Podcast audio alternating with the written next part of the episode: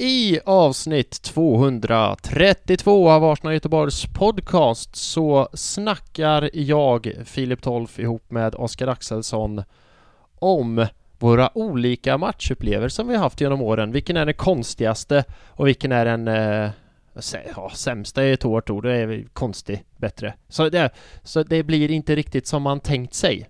Vi pratar ju också givetvis om eh, Arsenals 1-0 vinst borta mot Burnley och vilka är Arsenals bästa frisparksskyttar senare år och hur ser Arsenals frisparksstatistik ut egentligen? Det blir mycket, det kan jag säga på en gång, det blir mycket statistik idag och vi hyllar ju också givetvis Aaron Ramsdale, hyllas den som hyllas bör. Och vi pratar sen om kommande matcher och eh, som alltid så blir det lite sidospår och eh, annat vi kommer in på och håll i hatten. Men givetvis så kommer vi in på Balguns bror. Alltså inte Balagun i sig, utan hans bror såklart. Och vilken gammal Invincible har sin son spelandes i Arsenals akademi? Lyssna ska ni få se. Ja, det, det, är ett gott snack. Det blir ett gott snack. Lyssna ska ni se, så uh, here we go!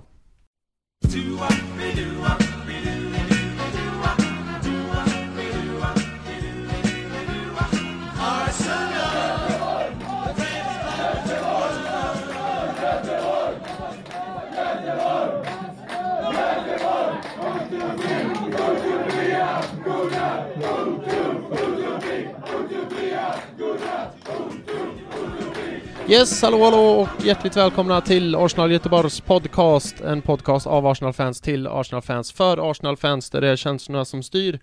Jag heter Filip Tolf och med mig idag igen har jag min goda vän Oskar Axelsson. Hallå Oskar! Hej Filip! Tja! Uh, vi har ju gjort det här uh, off, off tape så att säga. Men uh, jag frågar ändå, hur är läget? Det är fint. Hur mår du? Ja, jag mår sådär alltså. Jag är sliten idag och trött och har eh, träningsverk. Jag spelade paddel i helgen. Men vad hände? Har du brutit våran, eh, brutit våran pakt? Det var ju du och jag mot Sverige. Jag vet. Men eh, jag var och hälsade på min kompis eh, Peter i Hallsberg och då hade det öppnat nyöppnade, vad heter det, paddelbanor i Hallsberg. Och så frågade han om vi skulle spela och då tänkte jag, okej okay då. Man vill ju inte vara en tråkmåns och säga nej. Så då spelade vi paddel. Och det var ju kul och sådär, men jag har sån satans träningsverk så det jag kunde inte sova i natt för du vet minsta lilla rörelse jag gjorde i sömnen så bara vaknade av och bara aj, aj, aj. Så jag tror jag kanske sov Var det förra avsnittet jag hade sovit så dåligt också? Vi spelade in Förra, förra va? Förra, förra, okej okay. Eh, hoppas det inte blir ett, ett, mönster, men jag kanske sovit tre timmar i natt eller något sånt där. Så att eh, återigen, säger jag något konstigare än vanligt så beror det la på det då. Eh, men men, så kan det vara. Ehm, hur var din helg? Den var bra. Bra. Jag var tillbaka på Cheers, så det var trevligt. Mm. Träffa lite goda vänner som man kanske inte har träffat under hela pandemin. Bland annat Joakim Hedlund och Sandra som jag... Ja, det, jag har nog inte träffat dem sen eh, jag var på Cheers eh, sista matchen eh, innan pandemin mot eh, West Ham i mars 2020. Just det. Och det var nog senaste gången jag träffade dem så att det var...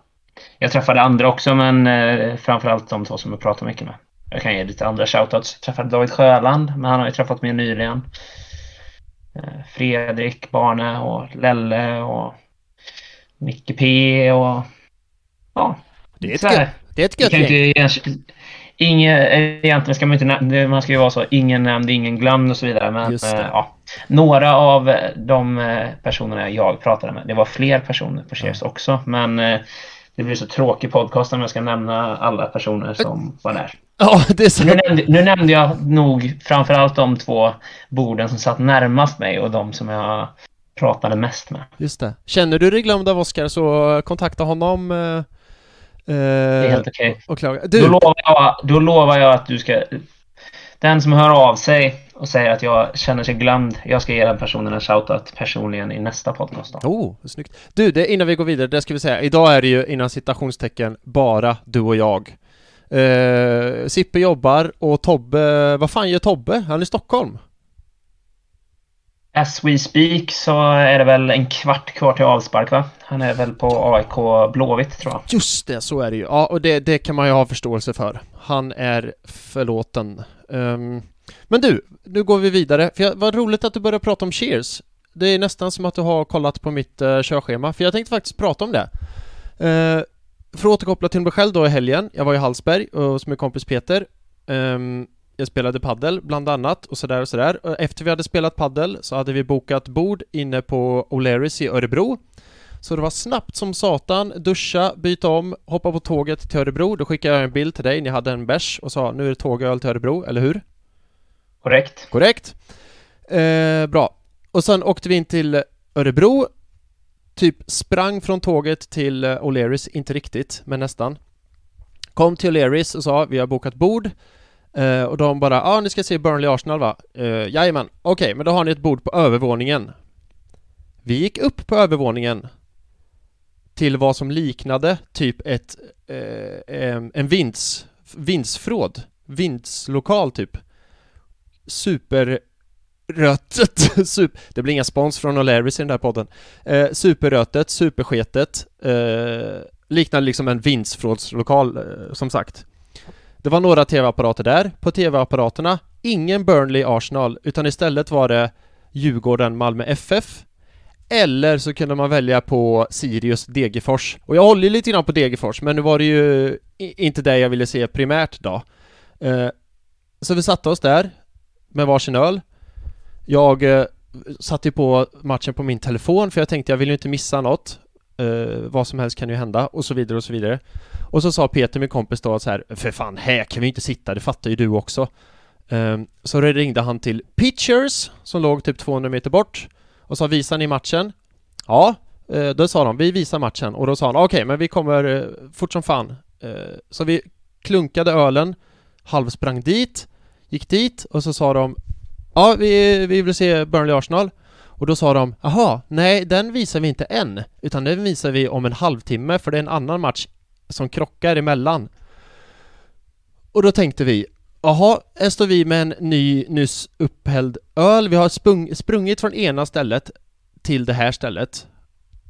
Uh, och så tänkte, tänkte vi, ah, ja ja, det får väl gå då. Vi får, jag får sitta och titta på min telefon så länge medan Peter då, min kompis, kollar på uh, Djurgården-Malmö och så i en halvtimme och sen kunna sätta på matchen på TV. Men det var nu, efter det här långa utlägget, så kommer liksom det jag tänkte prata om.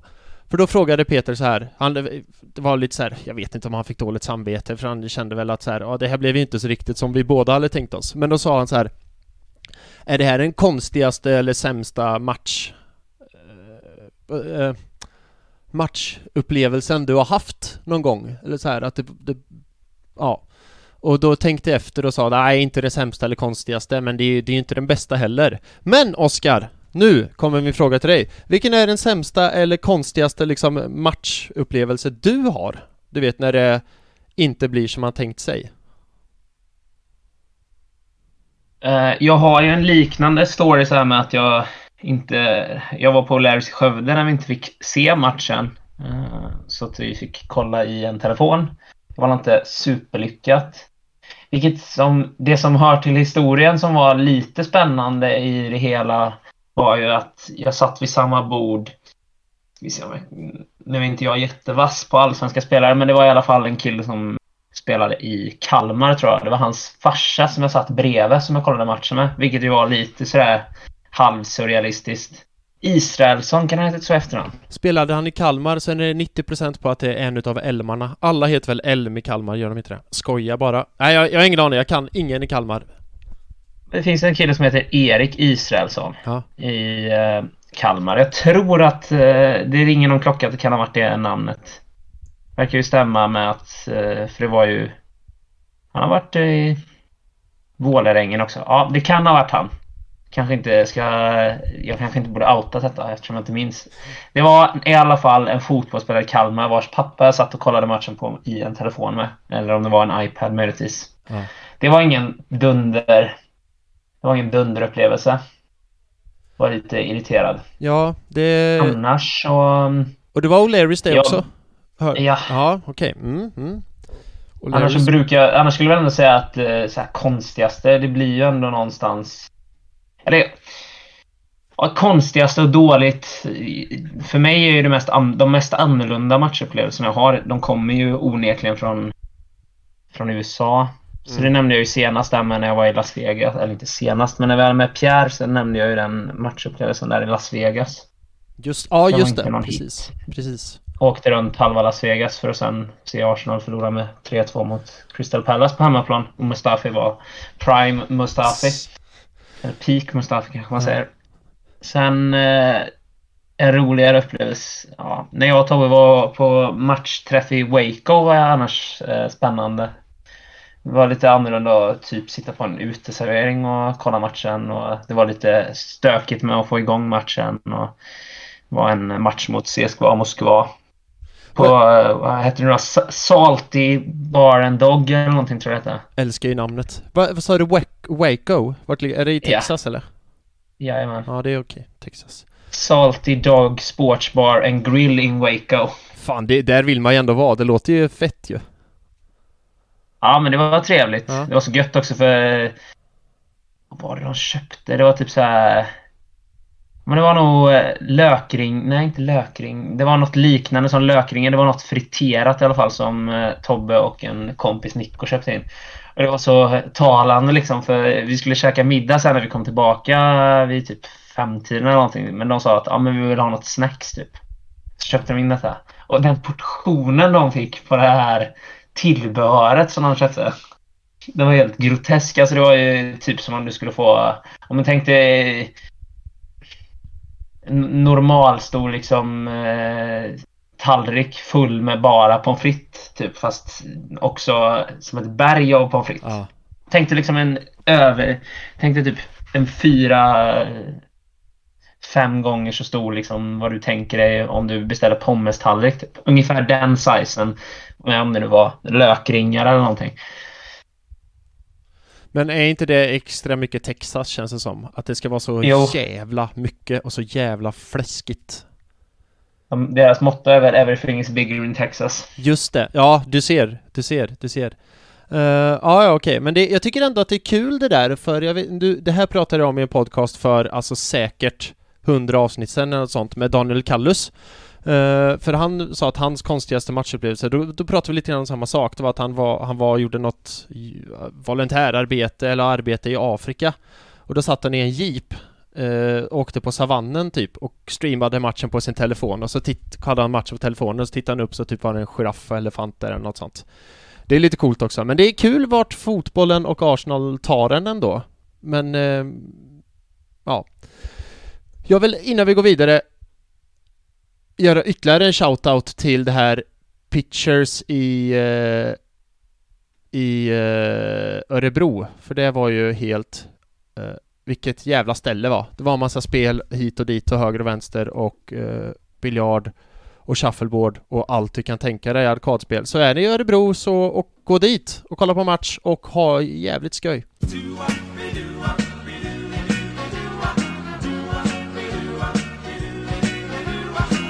Ja, hej, då är vi tillbaka. Det här är internetstrulet är tillbaka.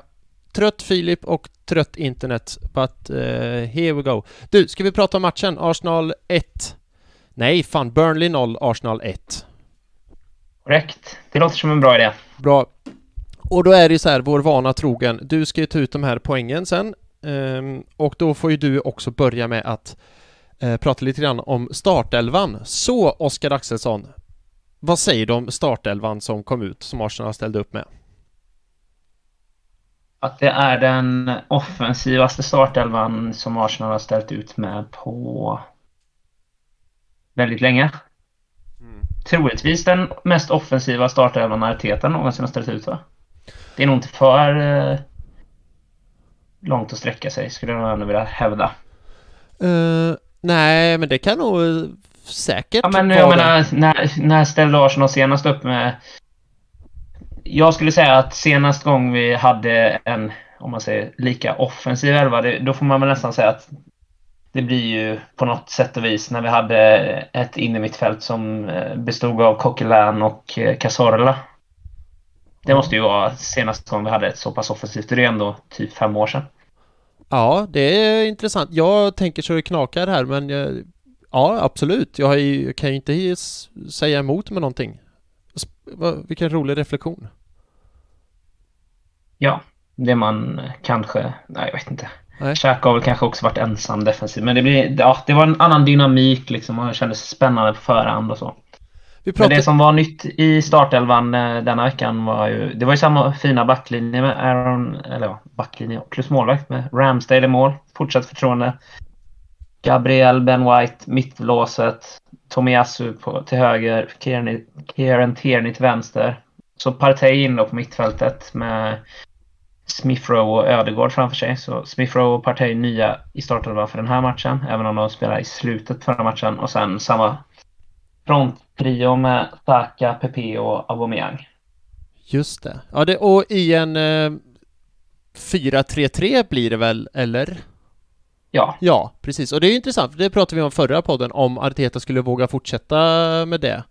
Eh, och det gjorde han ju. Kände att nu, är, nu är det inget att liksom vänta på.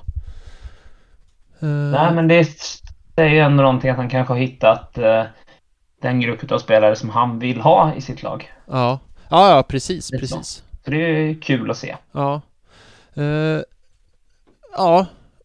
Ja men då, vad fan, då går vi vidare. Jag har inget att tillägga, utan jag tyckte bara roligt också. Det var kul att liksom uh, han körde på något sätt all guns blazing.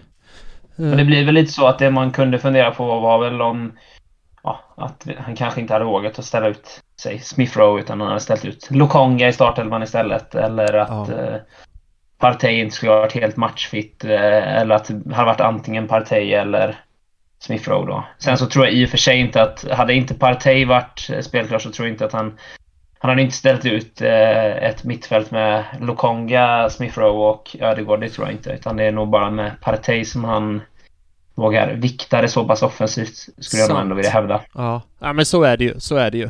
Det är ju han som liksom gör, det är han som är katalysatorn som gör att han kan ställa upp så här. Men du, på tal om eh, Ramsdale, det var det jag skulle säga. Tredje hållda nollan för han på tre starter. Det är bra. Det är svårt att klaga på. Det är väldigt svårt att klaga på och det är ju inte som att han inte haft något att göra de tre matcherna. Visst, vi har ju inte mött eh, Bayern München, eller ja, andra halvlek mot Burnley så det är nästan ut som att vi mötte Bayern München. Men... Eh... Kanske inte så, men alltså det var ju en fysiskt jobbig match och det är ju inte... Det är inte bara bara, skulle jag säga. Det finns eh, bättre målvakter än Ramsdale som hade vikit ner sig under de omständigheterna, det är jag helt övertygad om. Ja, jo, men det är absolut, absolut. Det är vi man kan ju inte ta ifrån honom det. Tre nollor på tre matcher. Det är ju, det är ju riktigt bra. Alltså det är, bevisligen går det ju inte att vara bättre än så. Men, eh, nej, imponerande. Detta är ju hans tuffaste test hittills. Eh, det är ju svårt att hävda någonting annat. Men nu om vi går händelserna lite grann i förväg, tror du han kommer stå på derbyt, eller i derbyt, eh, på söndag? Ja, det ja, tror jag. Ja. Jag har ju väldigt svårt att se det blir ju väldigt konstig dynamik om vi helt plötsligt ska droppa honom.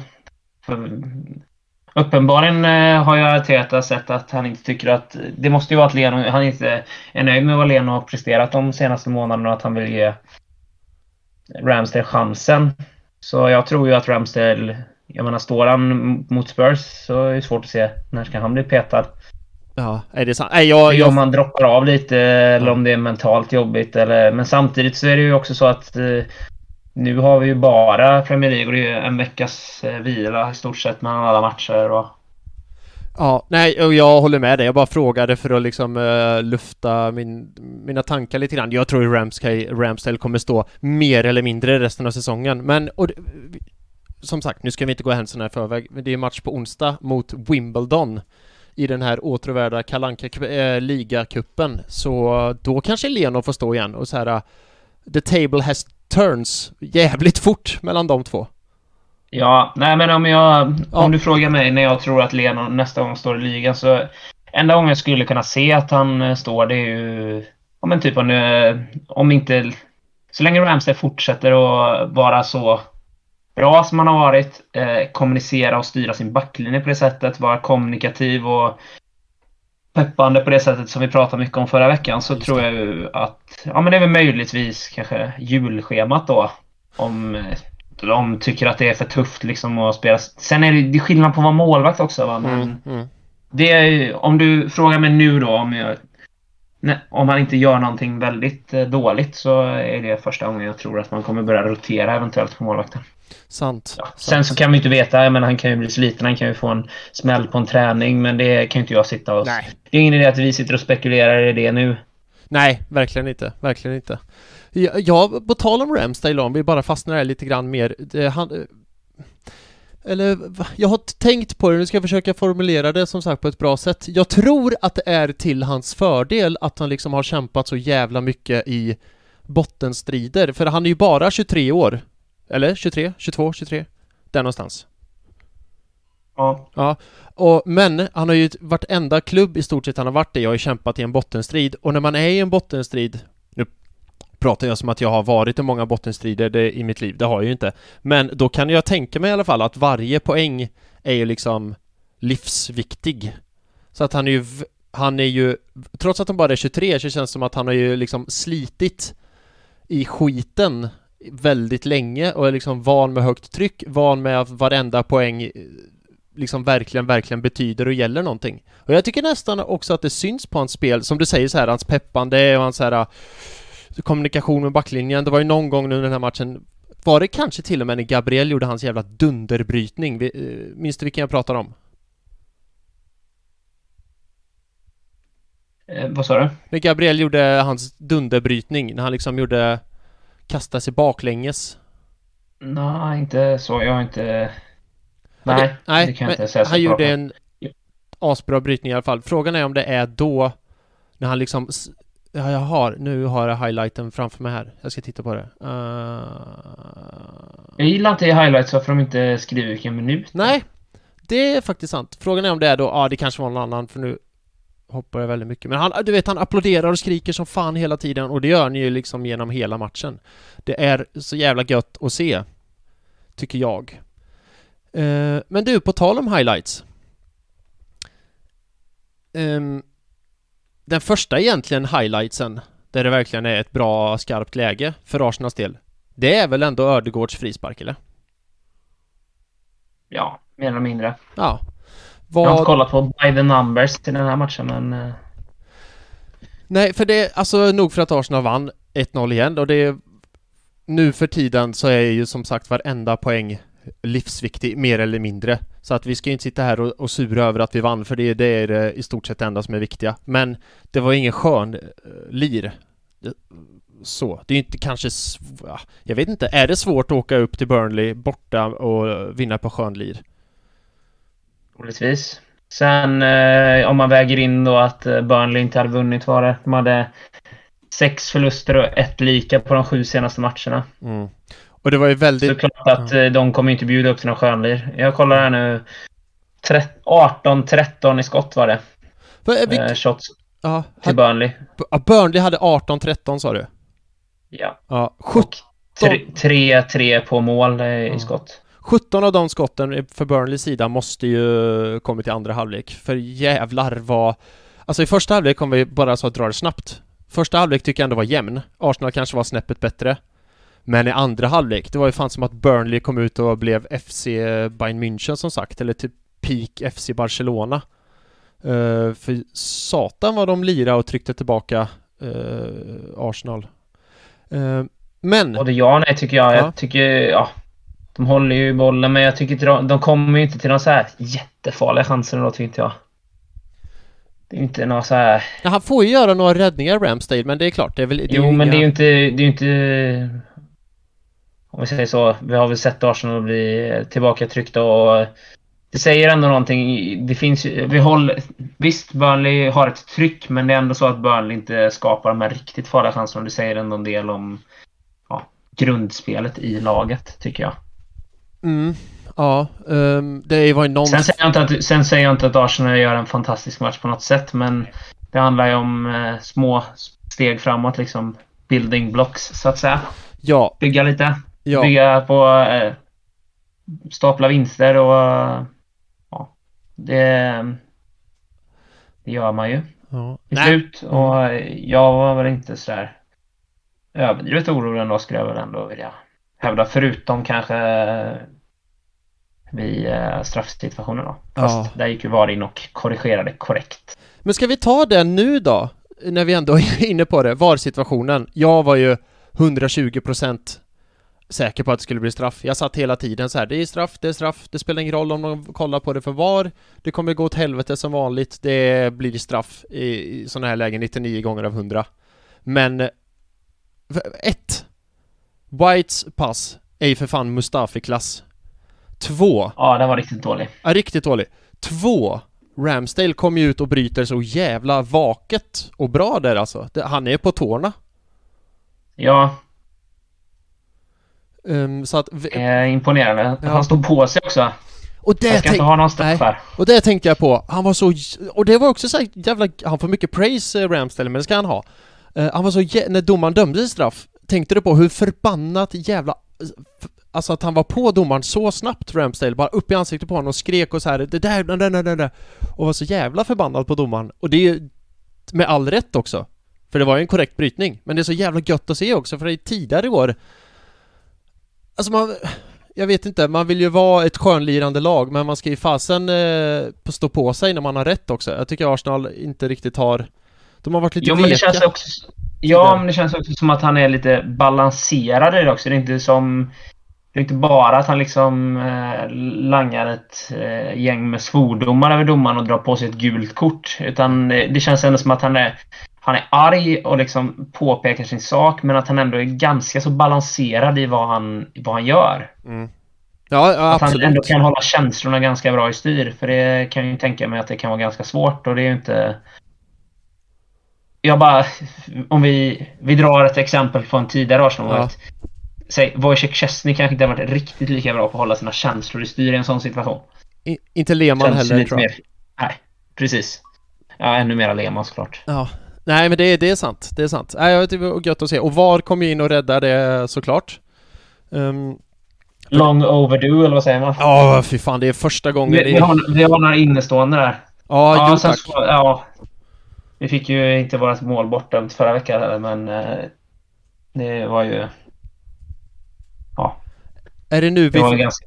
är det nu vi får skörda varfrukten kanske? Vi har fått så jävla mycket emot oss i många år. Och så nu så är det äntligen lite medvind. Kan det vara så? Det enda, liksom, det enda jag kan komma ihåg från tidigare säsonger när vi har fått någonting med oss, det är ju den här eh, Ons, Aubameyang står en meter offside på Old Trafford och eh, VAR går in och korrigerar att det inte är offside. Vilket är helt ofattbart hur linjedomaren som står i linje med Aubameyang kan få det till att det är offside från första början. Det är nästan det enda VAR-beslutet jag kommer ihåg som har gått Arsenals väg ja. i en positiv bemärkelse. Ja, i och för sig. Du vet den sista matchen innan eh, coronauppehållet och sådär. Då var, gick ju den matchen du pratade om, då gick ju VAR in och dömde mål. Korrekt. Just det.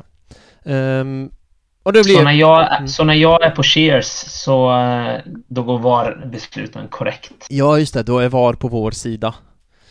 Mm, måste vara så. Det måste vara så. Men... Hundraprocentigt. Ja, är det så? Var du där på United-matchen också? Ja, vi var där tillsammans nej, då. Nej, nej, inte, nej, inte United-matchen var inte där, men eh, jag tänker nu de, de två matcherna du nämnde nu. Ja, just det. Med ett och ett halvt års mellanrum. ja, men ändå. Ändå en liten streak.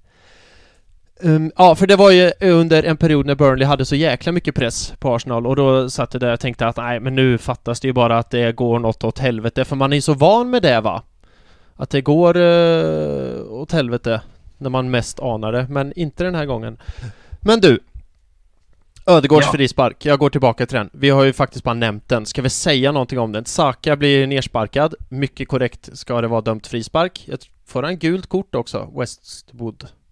Kanske han får. Det får han. Ja, och det är korrekt. Det ska han ha. Um, vad säger du om frisparken då? Den är inte så mycket att klaga på. Nej. Jag gillar ändå att Ödegård säger att jag, jag, jag hade en bra känsla, så därför ville jag ta frisparken. Partey var framme och ville ta frisparken, men jag sa till Partey att jag hade en bra känsla, så därför ville jag ta frisparken. Ja, man har ju sett Partey skjuta långbollar, alltså hade Partey eh, skjutit den där, då hade ju bollen fortfarande inte landat vid det här laget. Nej, men det är kul också. Det är länge sedan har inte sett Ödegård ta så många frisparkar men det vore ju trevligt att ha om man säger eh, att Arsenal inte har varit jättevassa på frisparkar under mina år som Arsenal-supporter är ju ingen underdrift direkt. Nej, jag minns en match i Europa League, det måste ju vara två år sedan, när PP, det var mot Vittoria hette de va? När PP gjorde två frisparkar i en och samma match. Eh, ja. och sen Aubameyang har ju lagt Fast fan, har, jag, har han gjort Han har ett, gjort någon... Ett frisparksmål? Ett. Ja. Lacazette gjorde ju ett mot uh, Napoli. Just det. Och Xhaka har ju lagt något frisparksmål faktiskt mot Crystal Palace, mot uh, Chelsea och så vidare och så vidare. Men man vill ju ha någon som med lite större så här, frekvent på, på mållinjen. Och om Ödegård kan vara den så absolut. Så om man då Ja, jag kanske var lite hård nu då, så att vi inte gör några frisparksmål. Uppenbarligen har vi gjort något per säsong då om man ändå slår ut det. Ja. Och då är nog kanske ännu sämre innan då faktiskt. Under, med bättre lag om man ska vara helt krass då. För jag tror vi gjorde ännu mindre mål när vi var... När vi hade ja, Fabregas och... Jag, vet, jag minns att Fabregas gjorde någonting mot... Eller gjorde ett frisparksmål mot eh, Aston Villa tror jag. Men... Kom in och drog in en frispark och blev skadad och blev utbytt. Just det, just det. Men nu, nu tänker jag så det knakar. Förra säsongen eh, gjorde vi, vad jag kan minnas, två frisparksmål. Det ena gjorde din favorit William och det andra gjorde ju då Xhaka. Gjorde vi något mer? Jag vet inte. Nej. Och det är ju två fri, säg tre frisparksmål då, om vi är lite generösa, på en säsong. Det är ju inte bra. Det är ju lite. Undrar om man kan, det måste ju gå och eh, se antalet frisparkar vi har gjort mål på. Det, ja, det måste gå någonstans. The Stats Department kommer eh, rätta oss alldeles strax känns det som. Men eh, Ödegård, det är en bra frispark. Riktigt bra. Det är det. Ja. Uh, han har inte en susning där, uh, den unge Pope. Um, alltså jag vet, jag vet inte Oskar faktiskt nu, kanske jag är lite trökig, men jag vet inte riktigt vad mer man ska säga om den här matchen faktiskt. Det var ju Arsenals, långt ifrån Arsenals bästa match, men vi vinner ändå med 1-0 och målet sker på en fast situation. Det är inte jättemycket att diskutera sådär och sådär. Um, det man skulle kunna lyfta det är ju Arsenals uh, försvarsspel, tycker jag. Visst, Arsenal skapar några lägen, det ska vi framhäva. Smith Rowe har ju två bra lägen. Han ska göra mål på i alla fall ett utav dem, eh, tycker jag. Ja. Um, men ja, det, det borde han faktiskt göra mål på, ja. Ja, det är, jag tänker framförallt det när han kommer på vän, med vänsterfoten och blir framspelad och han i stort sett passar eh, till Pope. Där ska det vara mål. Och sen har han ett bra avslut i första halvlek tror jag det som går strax över. Um, men, ja, jag, jag, jag har inte så mycket mer att säga om den här matchen. Jag, jag, känner mig lite grann som Tobbe nu, det brukar vara han som säger det, men jag tar hans roll och bara så här, jag är kort, kort, känner mig kortfattad och bara, ja, vi har 1-0, bra så, boom, gå vidare. Jag hittade en stat, nu är ju den några år gammal ja. då, men eh, på tal om frisparkar, vi behöver ju någonting att fylla ut vårt eh, snack här. Ja, det vart inte så långt. Det sträckte sig för sig från 2016 till 2015. Okej. Okay. Eller 2006 till 2015. Aha, ja. Sig i Premier League då. Mm. Hur många frisparksmål gjorde Arsenal från 2006 till 2015 i Premier League? Um... Ja, jag är, jag är generös och säger 10 då. Det är säkert mindre. Det var faktiskt mer. Var 13. Jaha. Alright. I och för sig, då hade man ju Alexis under den tiden. Han hängde ju kanske någon. En. Han hängde en bara? Mot Stoke. Jaha, det var som fan. Det finns en uh, Snake som gjorde några stycken utav dem, tyvärr. Ja. Podolski gjorde två också. Mm. Ja, han hade ju bra bössa. Det hade han ju faktiskt.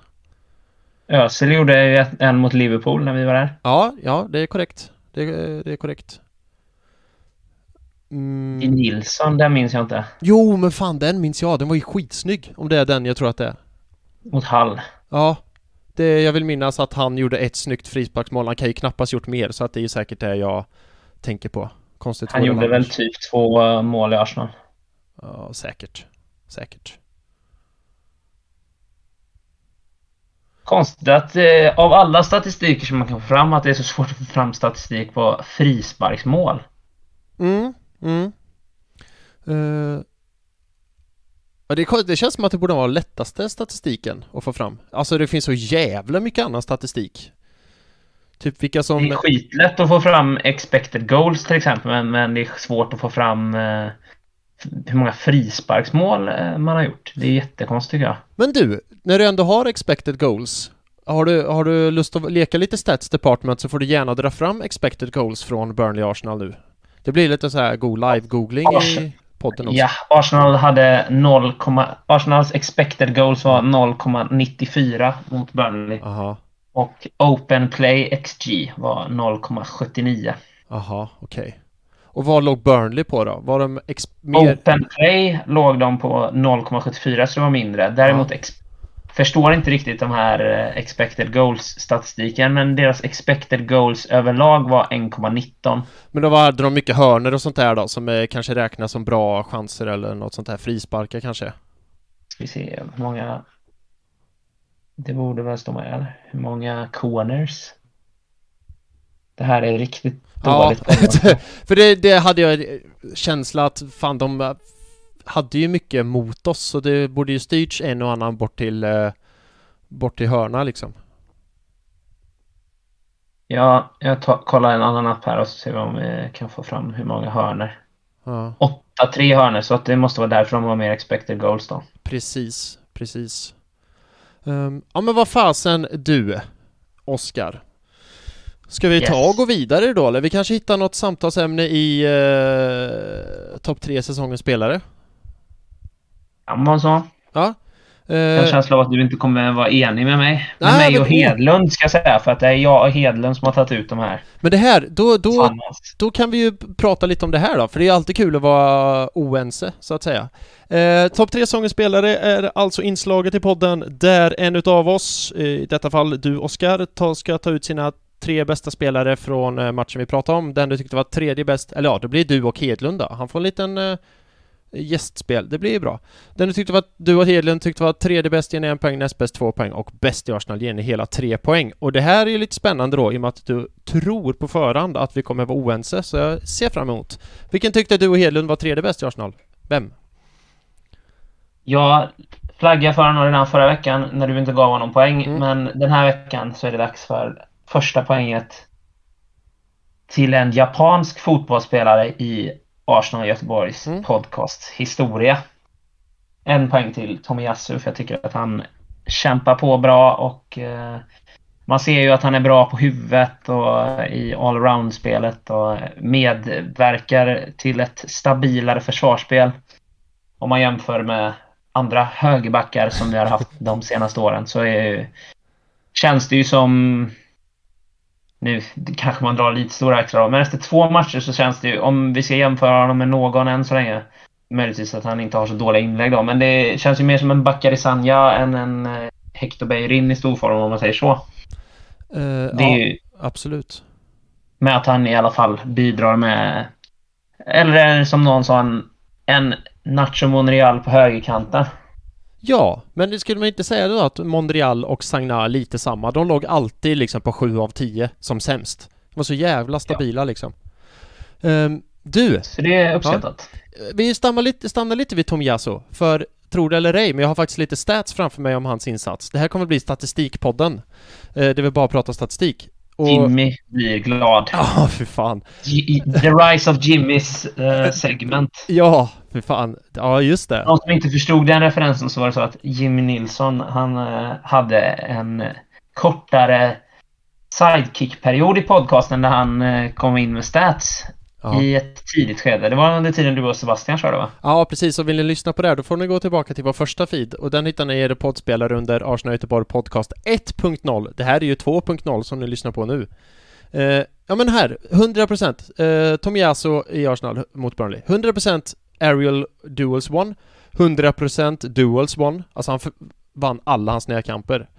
Eh, fem recoveries, fem clearances Fyra aerial duels, ja det var ju de 100 procenten då. Jag förstår inte varför han skrev ut den statistiken två gånger, men men. Uh, one inter interception, one tackle. Det låter lite mesigt när man säger en tackling på en hel match. Men det är liksom 100%, 100%, uh, fem recoveries, fem clearances. Det är ju toppbetyg på alla, alla hans stats liksom. Så att han är ju mer än, mer än så värd eller vad säger man? Han är minst värd en poäng. Så absolut, en poäng Tomiyasu. Jag tänkte på tal om stats då. Ja. Finns det inte en sån uh, Who Scored? Den är väl mer statistiskt baserad va? Who Scored? Ja, precis. Deras, deras uh, statistik, eller deras betyg på spelare är ju mer statistikbaserat.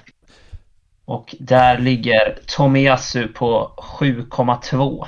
Jag såg en, frågan för om det var från WhoScore, en jämförelse med vår backlinje mot, fan om det var mot Chelsea. Eh, och vår backlinje nu mot Burnley. Mot Chelsea var det så här eh, Tierney 4,0 eh, Pablo Mari 2,5 Holding 3,7 och Cedric typ 2,1 och jämförde man det nu med eh, vad de hade mot Burnley, det var det 8,0, 7,8 sådär, sådär. Sen fattar jag att Chelsea är bättre än Burnley, men det var lite roligt när man såg just bara den jämförelsen så. Uh. Lite roligt att um, att Who Scored och har uh, jag antar att det är startelvan, för det, det stämmer i övrigt startelvan, men de har fått in Lokonga framför framför Smith Rowe. Jaha, vad, vad har eh, Lekonga för betyg där då? Från förra de hade de ratade hans eh, insats 6,6 6,6 Det var inte jättehögt. 6,62 Partey 5,56 Aha, okay. Detta är ju bara statistiskt baserat då Just Om jag har förstått det rätt. Ja Ja, precis. De har ju mycket statistik, who scored, så det är väl det. Vad fan? Våran average rating var dock högre än, äh, än Burnleys. Ah. Eh, sa du Partey 5,5? 6,56 Partey? Yes. Jaha, ja okej. Okay. Statistiskt ja. så var han... Vad blir det? Tredje sämst på plan. Ja. Men det är klart, jag tycker att uh, han... Alltså, det är så lustigt med Partey och det har jag pratat om tidigare. Jag sa det bland annat på podden med Elliot. Alltså när Arsenal köpte Partey, då var jag så här så, fjärdeplatsen är klappad och klar. Nu jävlar lyfter vi.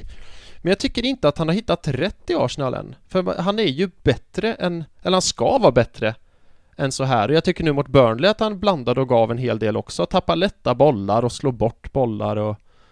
Sen vill han bli utbytt efter en timme också. Vad fan, har du inte tränat på en hel vecka? Ja, jag vet inte. Han är precis tillbaka. Han är ju från... nyligen tillbaka från skada så att det Sant. kanske är positivt att Arsenal inte kör ner honom i, i skadeträsket ännu en gång. Ja. Ja, det är ju en viktig match eh, ganska så snart och då pratar jag inte om eh, onsdagens match mot Wimbledon för då då ska Thomas Partey sitta hemma i sin soffa och bara chilla. Det ska han inte vara med och spela i. Um, Nej. Två poäng. Vem har vi där? Där har vi Arsenals målskytt som oh. kämpar på bra. Även Norges kapten. Ja. Mycket, mycket utfyllnad av ord här. Men jag tycker att uh, Ödegård gör en bra match ja. igen. Fortsätter och bidrar det mesta. Han uh, styr allt. Man kan väl säga att han styr Arsenals spel till fullo. Skulle jag väl ändå vilja hävda. Mm. Han är ju inblandad i allt som händer i Arsenals väg. Ja, allt går ju via Ödegård. Alltså allt ja. anfallsmässigt då. Sen hyll, passade ju även eh, Arteta på att hylla honom för hans ledaregenskaper efteråt om jag förstod det korrekt. Är, är det så? Det är ändå intressant. Men han är ju, han är ju ja. kapten så att eh, han är väl inte kapten i Norge utav ja, utav en slump om man Nej. säger så. Utan det finns väl en eh, anledning att han är kapten. Säg nu då, om vi bara fastnar lite grann vid det. Aubameyang är ju kapten nu. Han kommer väl fortsätta vara kapten tills han slutar i Arsenal, men han har ju ungefär ett och ett halvt år kvar på kontraktet. Eller hur? Han signade på tre ja. år. Han har spelat, ja. Efter det, då när han ger sig, då känns det som att vi har några som är lite sugna på den binden. Det är ju dels Ödegård. Alltså jag gillar ju också hans ledaregenskaper, vad det verkar både på och utanför, utanför planen. Och det känns som att han har ju kommit in i Arsenal nu och han vill verkligen bevisa sig. Han har ju lämnat Champions League-spelande Real Madrid och, som kan vinna La Liga liksom för att hamna i ett jävla mittengäng i Premier League. Så att, och det, han, det känns som att han verkligen kommit till Arsenal för att så här, resa sig och visa sig, resa klubben och, och så. Och sen så finns det självklart också Kieran Tierney. Tycker också man kan slänga in Thomas Partey och, och Gabriel i den kaptensdiskussionen. För jäklar vad Gabriel har börjat styra och ställa där bak. Ja, och sen eh, tänker jag det finns ju många engelsmän i laget också, så, beroende på hur det går för dem. Jag vet inte, det är för tidigt att säga någonting om White, men om vi säger att han skulle ha en bra utveckling i Arsenal så tror jag han själv säkert skulle vilja vara kapten i Arsenal. Ja. Utan att veta allt för mycket om, om Ben White. Jag tänker bara att många brittiska spelare har nog aspirationen. För många brittiska spelare ser det som en stor sak att få vara kapten. Ja, ja du ser men det... Men däremot på tal om Gabriel så så pratar ju Arteta om det efter matchen att uh, hans språkkunskaper har blivit mycket bättre och att han, uh, att han visar ledaregenskaper. Det skrev jag ju på Twitter som ett skämt, så ni som har läst det har ju hört det här redan. Men jag tycker att han ser så, han, när han skriker på planen liksom, man ser bilder på det. Han ser ju typ ut som uh, Mick Jagger han ser ut som, vad fan heter sångaren i Aerosmith? Som också har så jävla stor mun och skriker. Uh, han har så här hårdrocksskriket ser det ut som. Uh, jag, ska, jag kan lägga en bild på dig i eh, bilden visningsbilden eller omslagsbilden till den här podden som ni hittar på Arsenal Göteborgs sociala medier så ska ni se vad jag Jag ska fan klippa in en mikrofon i bilden också så ska ni se vad jag pratar om. jag tycker det ser, det ser lite komiskt och lustigt ut. Uh, apropå Gabriel är det han på tre poäng? Nej. Nej? Utan det är Aaron Ramsdale, det är Ramsdale. som får tre poäng. Ja. Det var därför jag så, tänkte att du eh, inte skulle vara enig med mig eftersom jag inte gav Gabriel tre poäng.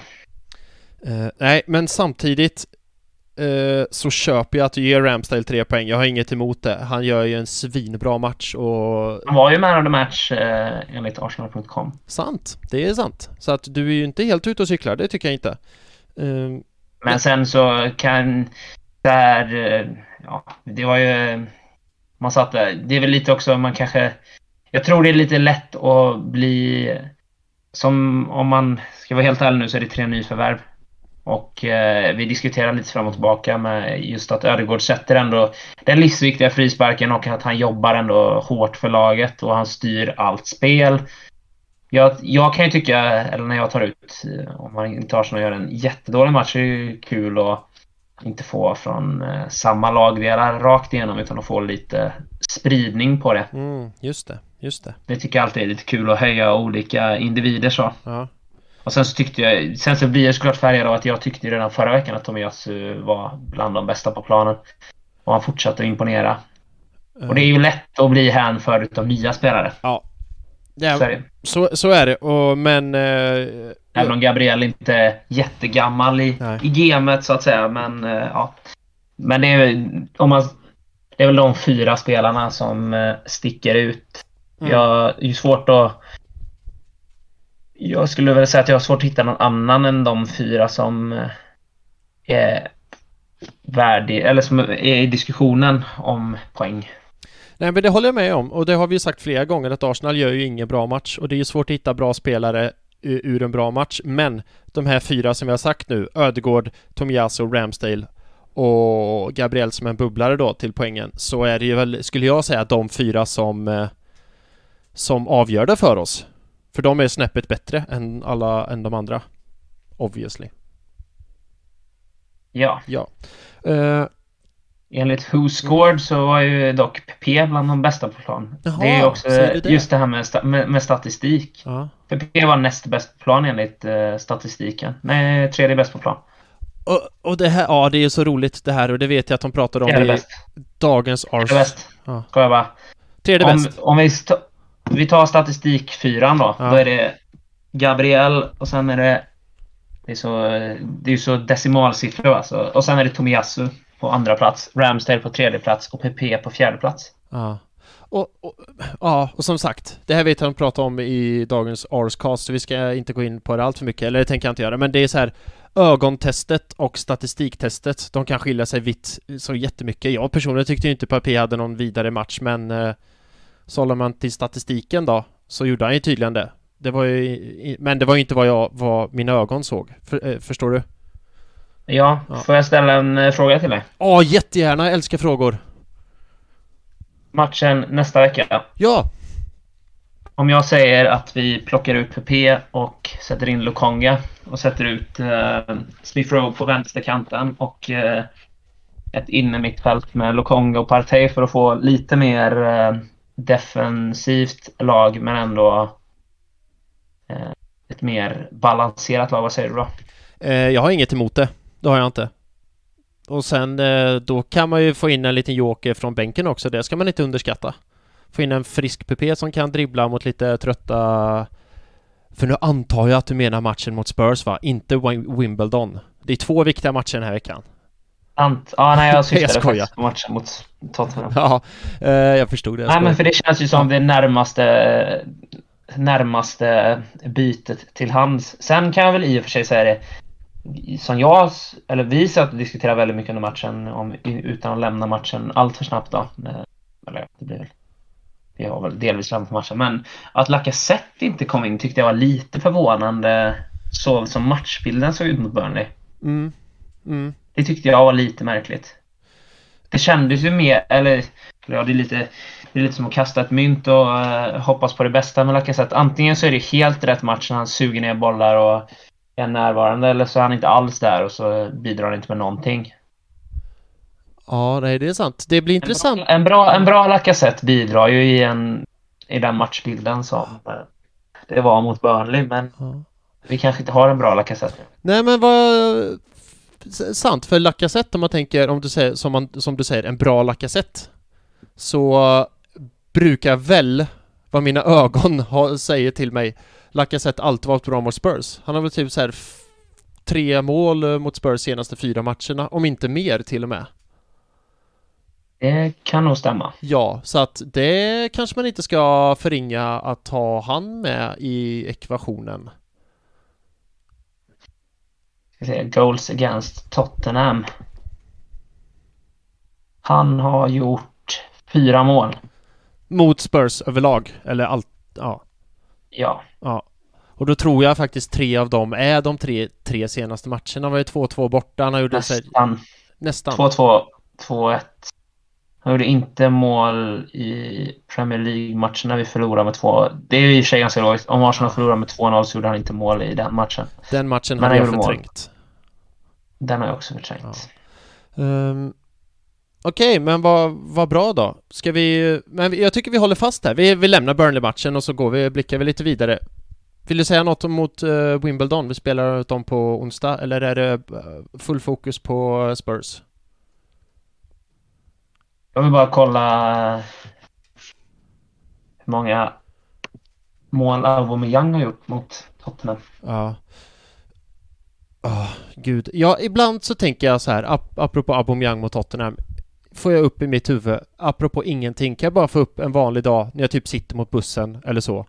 Eller kör bil eller, eller sådär. Roligt att jag väljer två fordon som jag sitter i, men ja, skitsamma om jag är ute på promenad eller whatever så får jag blanda upp i mitt huvud så här. Tänk om.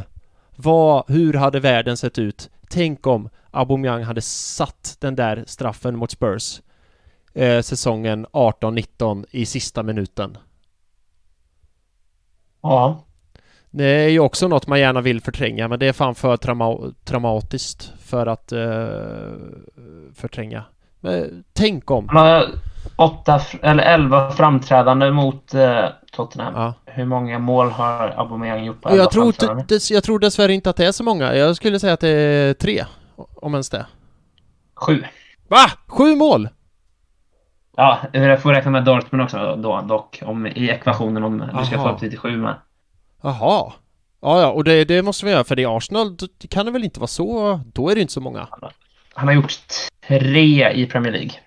Tre mål och ett assist i Premier League. Ja, okej. Okay. Mm. Och sen gjorde han ett mål i Champions League och tre i Europa League. De skulle jag tänka mig har kommit till Dortmund då. Ja, det måste de ha gjort. Logiskt. Ja, jo ja, men så är det ju. Så är det ju. Ja.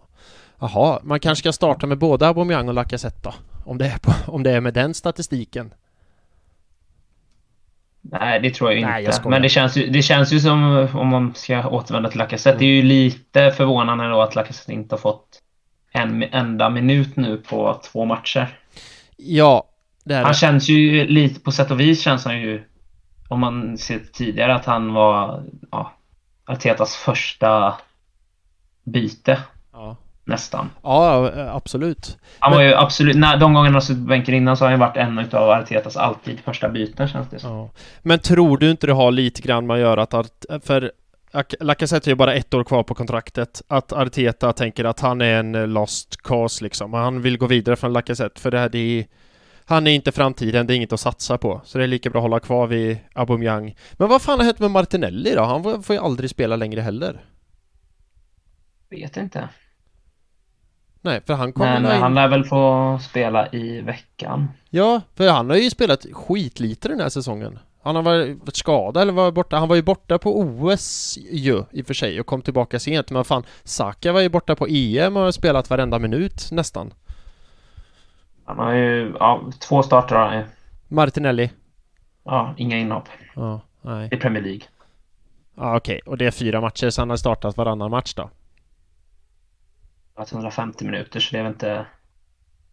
Det är lite för tidigt att säga än så länge. Det var återigen, mina ögon svek mig i statistiktestet. Mina ögon och min känsla var att han inte har spelat någonting. Nu har han ändå spelat 50%. Ja. Ja. Ja, ja, okay. har spelat 31 minuter. Det var inte vidare värst. Och 23 minuter i uh, ligacupen. Ja, och det gjorde han ju mål faktiskt. Mot... Uh, Däremot, va, om man ska lyfta något helt annat, för vi får ju prata om någonting. Ja. Vad tyckte du om förra veckans bästa stat? Arsenal har så bra akademi att... Eller Arsenal, den bästa tweeten förra veckan. Hayland is so good they even produced a new Willy, Abu, Willy Aubameyang, alltså Florian Baloguns brorsa. Den nya Willy Aubameyang. Nej, det här har jag totalt missat.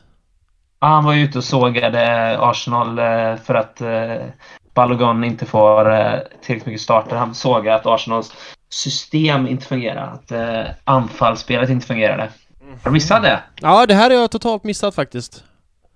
Eh, men det är en jävligt bra akademi idag om vi till och med producerar brorsor till spelarna. Men det... Jag kan i och för sig förstå Baloguns frustration och hans brors frustration då tydligen också, för han säger signar nytt kontrakt och bara nu ska vi satsa på dig, flyttar upp dig till A-truppen.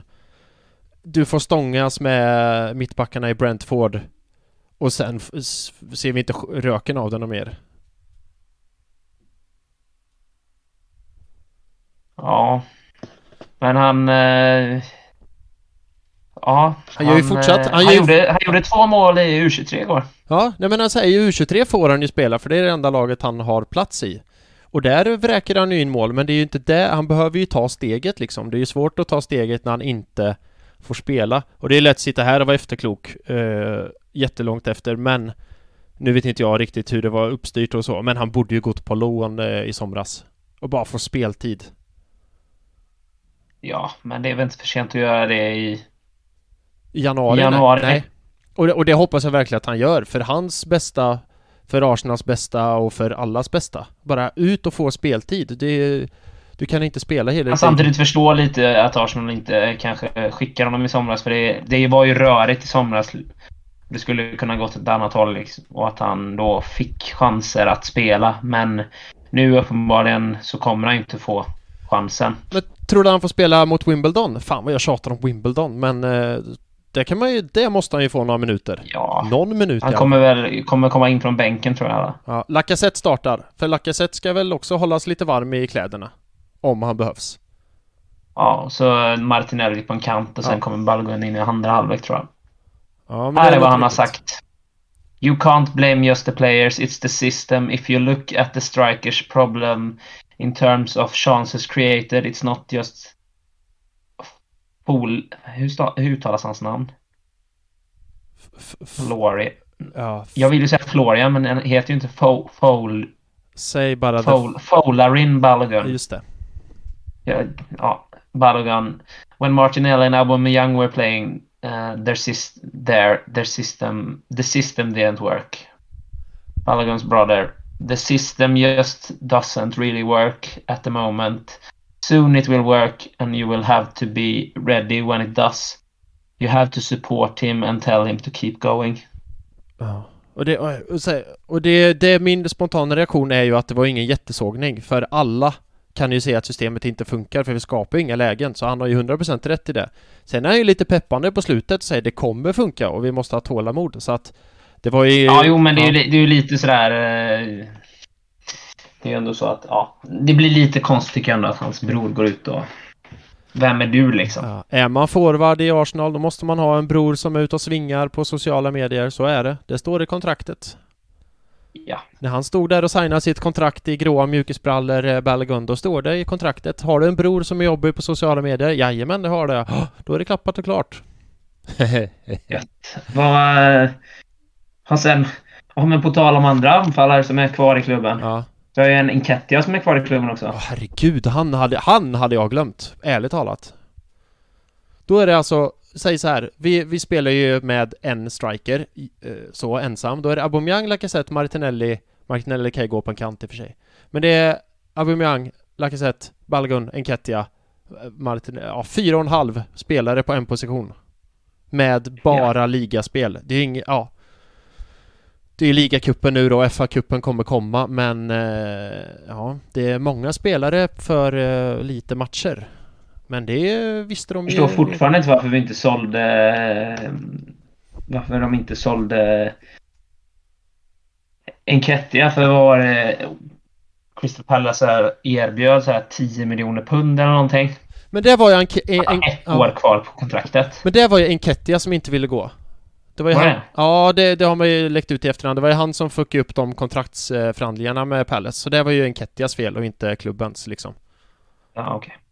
Okay. Uh, ja. Och det säger, det säger mer om en Kettia än vad det gör om klubben. Att han ska gå till Palace och bara bråka om pengar istället för att bara så här, här får du spela. Det ska väl vara det viktigaste eller? Nej, då börjar han bråka om kaffepengar liksom. Att han vill ha sin uh, Prata med Ian Wright liksom. Och få lite råd. Ja. Ian Wright har gett honom råd tidigare. Just det, just det. Ja. Se hur det gick för Ian Wright. Han spelade en Crystal Palace en gång i tiden och det gick ju ganska bra för honom. Det gjorde ju det. Det gjorde ju det. Eh, men faktiskt. nu vet jag inte vad du har på ditt körschema, men Nej. vi kan ju inte avsluta podcasten utan att prata om allas våran favorit som ska tillbaka och träna hos Arsenal. Jackie Boy! Super Jackie Wilshire. Just det, just det. Vem blir det någonting då? Det lät ju som att eh, han skulle få komma tillbaka och träna. Ja. Och på tal om ett körschema så är ju det lämnat för länge sedan. Det lämnar vi redan vid topp 3 säsongens spelare, så efter det så är det bara fri lek, höll jag på att säga. Fritt prat.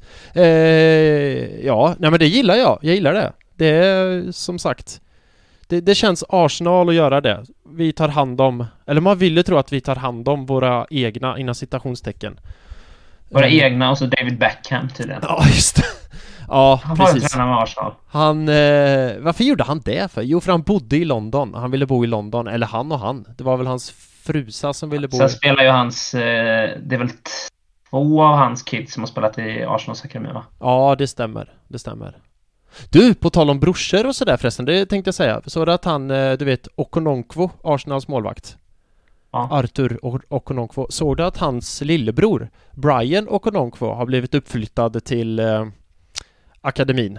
Som också är målvakt faktiskt. Nej, det har jag inte sett. Nej.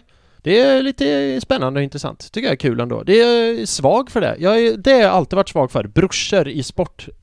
Eh, så. Och på tal om andra gamla Arsenal-spelare som eh, också infinner sig i Arsenals akademi. Har du sett vems, eh, vems, mer, vems mer barn som infinner sig i Arsenals akademi? Vänta, säg inte. Uh... Åh oh, gud, det står ju tokstill. Jag hade tänkt att chansa men så bara tappade jag det på en gång. Jag vill ha en ledtråd vad ska man ge för ledtråd? Han var anfallare och väldigt hypad men det gick väldigt dåligt i Arsenal. Anfallare hypad men gick dåligt? Då tänker jag osökt på Davor Schucker, men det är det ju inte. Nej. Nej. Jag ska ehm. kolla var han kom ifrån. Ja, hjälp! Oh. Han är en sån här som alltid nämns som en av Arsenals sämsta värvningar genom tiderna. Francis Jeffers? Nej. Nej. Det tycker jag En nog... annan dålig. En då, ja, det var en bra gissning. Ja, var, för jag var nära på att säga att det var honom.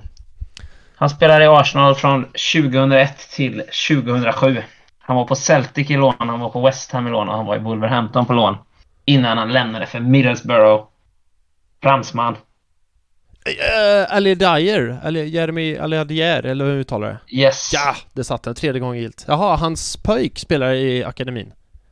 Ja. Jaha. Han har lagt ut en bild på det att de... Eh, att de springer på exakt samma sätt. Jaha, det var som fan. Om man, om man spelade det gamla spelet Championship Manager 0102 Då skulle man hålla hårt i Ali Dyer, för satan vad bra han blev. Eh, Men det... Det är en fin bild ändå får jag ändå säga. Ja. Jag skickar den Ja men gör det, gör det. Då kan ni hitta den också på Arsenal Göteborgs eh, Instagram eller Facebook. Som är Arsenal Gbg. Ja, jag ser. Fan vad fint. Ja, men eh, vi hoppas på att det går bra för Jack Wilshere. Han får komma tillbaka och träna hos Arsenal. Ja. Och jag, romantikern inom mig vill ju att det ska bli en Flamini-story, att han får ett nytt kontrakt. Men det tror jag inte kommer hända. Men eh, man måste ju få lite romantisk. Det måste man man måste, Ja, det hade ju varit fint. Det var, det var att signa över Xhakas kontrakt och skriva under på sista raden. Kryssa över Xhaka och så skriver jag Jack Wilshere istället. Den enda som hade klagat på det, det är just Xhaka. Alla andra hade ju gillat, gillat det. Ja. Ja. Och vi skulle ju då kunna säga att i så fall visste vi det först. Ja, just det. Ni hörde det här när först. Jack Wilshere, när Jack Wilshere hälsade till Arsenal Göteborg så sa jag det. Att vi kanske syns på Emirates. Just, eh, just det, just det. Det sa han ju. Ja, Till ja. och med på videoklipp. Ja, det, det stämmer, det stämmer. Uh, ja, ja, men du Oskar, nu är ju som sagt mitt körschema slut för länge sedan. Jag tänker ändå att vi försöker uh, runda av om inte du har något annat att tillägga. Det är derby på söndag, det, det är ju det veckan går ut på. Det är bara att ta sig igenom levande så man uh, och sen kunna se derbyt, typ. Ja. Men det är kul. Ja. Det... Det blir ju eh, en enkel vinst. Det blir det, det blir det. Ja, fy fan. Uff. Ja. Jag är självsäker faktiskt. Är du det? Det blir vinst. Ja, men det är bra. Det gillar vi. Det gillar vi. Eh, jag säger vinst också. Jag säger det blir två vinster den här veckan, både mot Wimbledon och eh, Spurs. Eh, Somliga lag har ju vunnit sina två senaste matcher och somliga lag har förlorat sina två senaste matcher med 3-0. Alltså det hade varit så jäkla kul va? Om, för innan landslagsuppehållet låg Arsenal sist och Tottenham ledde ligan. Och det är ju den värsta synen någonsin när det är så. Men efter söndagens match så kan det, jag jinxar ingenting, men det kan ju vara så att vi är på samma poäng efter den matchen. Det finns ju från 29, från 29 augusti. Spurs have won every game, Arsenal have lost every game, Spurs have not conceded, Arsenal have not scored, Spurs are top of the League, Arsenal are bottom. Och sen eh, är det någon som har... Viscoka Fotboll har retweetat den då.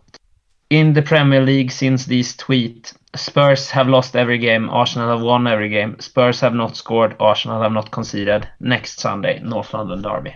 Snyggt. Och, och det ska vi säga också innan vi slutar, att nästa vecka så kommer podden komma på tisdag.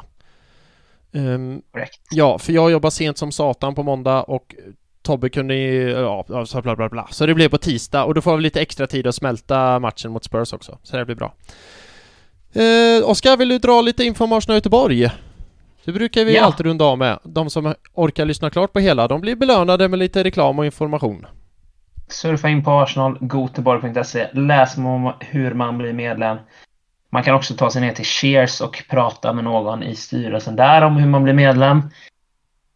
Och sen kan man också surfa in på Facebook och söka på Arsenal Göteborg. Det finns det Arsenal Göteborg Forum som är en grupp som man kan söka om medlemskap i.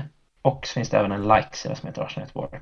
Sen finns det även på Arsenal Göteborg finns även på Instagram och på Twitter och där heter vi Arsenal Gbg.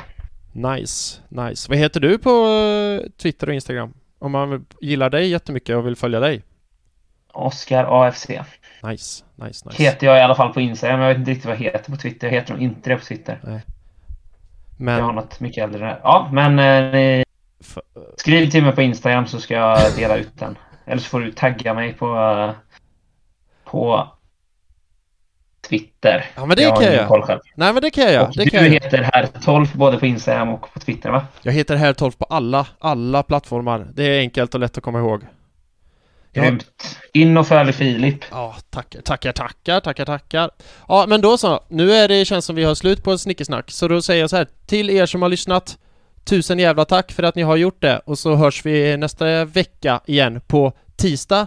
Tills dess, Oskar och alla som har lyssnat, ha en fin vecka. O to be a gooner.